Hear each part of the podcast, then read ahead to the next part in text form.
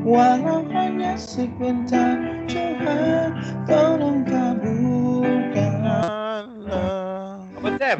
Eh, alamak. Apa Sam pandai main piano eh Abang Sam eh? Eh, radio tadi dengan tengah layan-layan dia lah. Lalu radio korang lah. Kenapa Abang Sam ni tiba-tiba sentimental Abang Sam? Ha.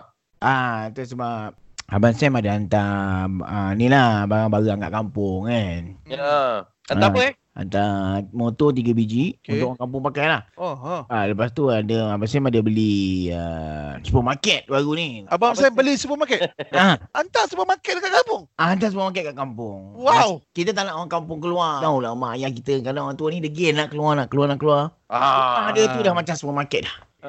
Ah, sebab baru ni uh, Dubai nak jual airport dia. Abang Sam ada lah ura-ura nak beli tapi macam oi patut ke aku beli? Patut ke aku beli? Tak, kejap. Abang Sam nak beli Dubai punya airport. Kenapa Abang Sam? Main main lepak kejar-kejar ni bawa motor dalam tu. Melih kalau ada kau punya. Oh, boleh pakai lane tu. Buat straight, main drag kan? Ha, tapi Oh. oh. itulah. Fikir juga i, nak ke tak nak. Habis tu ada tak macam negara yang nak jual? Ah, Abang Sam ah, minat nak beli lah ya. Abang Sam minat nak beli. Ha. Ah, Abang Sam nak beli Switzerland sebab Switzerland dia all the year dia swan- snow. Oh the whole year snow eh Switzerland eh. Ah, Switzerland. So ingat kalau macam bosan je pergi lah rumah sana. Rumah kat South Switzerland lah.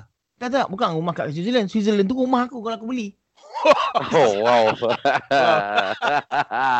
Wow. oh, maknanya ah, macam Abang Sam boleh diibaratkan macam the king of Switzerland lah. Aku kalau beli pun aku low profile aku tak nak tahu siapa punya. Ah tapi Switzerland memang aku tukar nama. Nama Ah, apa jadi? Kau Jalan Switzerland? Lampang, Jalan Lampang. Wah, amboi. Orang orang mana orang Malaysia tu, "Weh, ni budak Melayu beli ni, mai." Ah.